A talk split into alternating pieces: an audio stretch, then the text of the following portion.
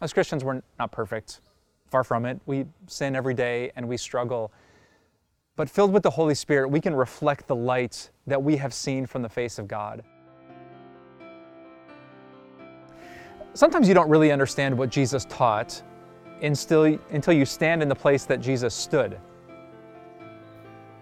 and that's how I feel today.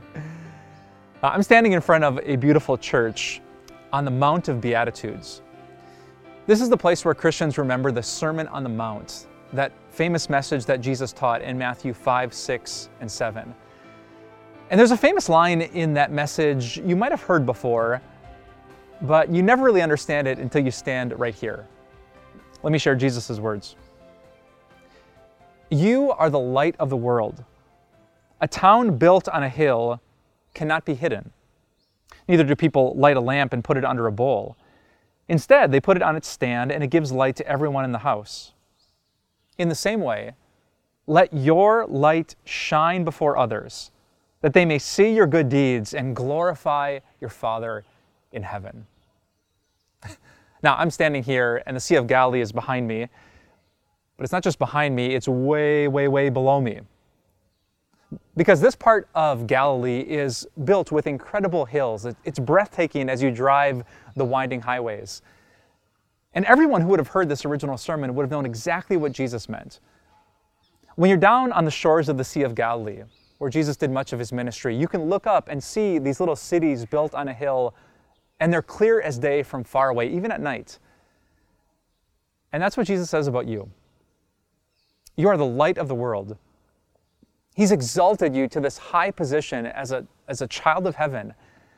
And if people know that you're a Christian, the people in your family, the people you work with, your next door neighbor, it's like Jesus has raised you up to do what? Oh, he said, Let your light shine that people may see your good deeds and glorify your Father in heaven. As Christians, we're not perfect. Far from it. We sin every day and we struggle.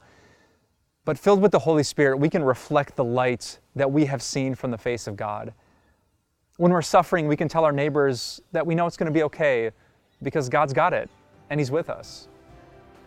When we mess up or our marriage isn't perfect, we can tell our family we're so thankful for God's patience and His compassion. It's not just about these amazing things that we do, it's the amazing confession that we make that our God is gracious, He's patient, He's powerful, and He's good. So remember what you are. You are the light of the world. You are the city that's built on a hill. People see you, they know that you're a believer. So let your light shine, that people can see your good deeds and praise our Father in heaven. That's the message we learn when we stand where Jesus stood, right here at the Mount of Beatitudes.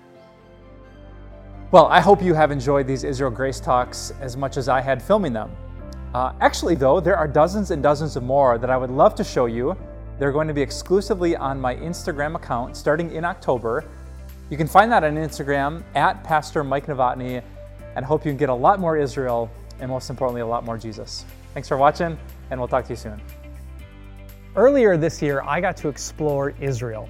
I'm sitting literally in the place where Jesus' feet touched. I saw some amazing places. In the old city of Jerusalem, the Garden of Gethsemane, beautiful Nazareth, and the Mount of Beatitudes, Capernaum, on the shores of the Sea of Galilee. And I can't wait to share these video devotions with you. We're so grateful that you listen to this podcast, and we would love for more people to listen to it too. So if you wouldn't mind rating and reviewing this podcast, you can help this message to reach more hearts, more souls, so that more people can be satisfied by the love of God. Thanks for your support, and we'll talk to you soon.